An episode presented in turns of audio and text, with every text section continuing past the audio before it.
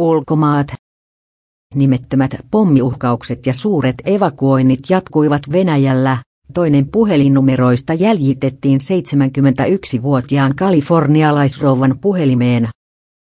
Pietarissa evakuoitiin sunnuntaina yli 17 500 ihmistä kauppakeskuksista, hotelleista ja kuntokeskuksista. Pommeja ei löytynyt.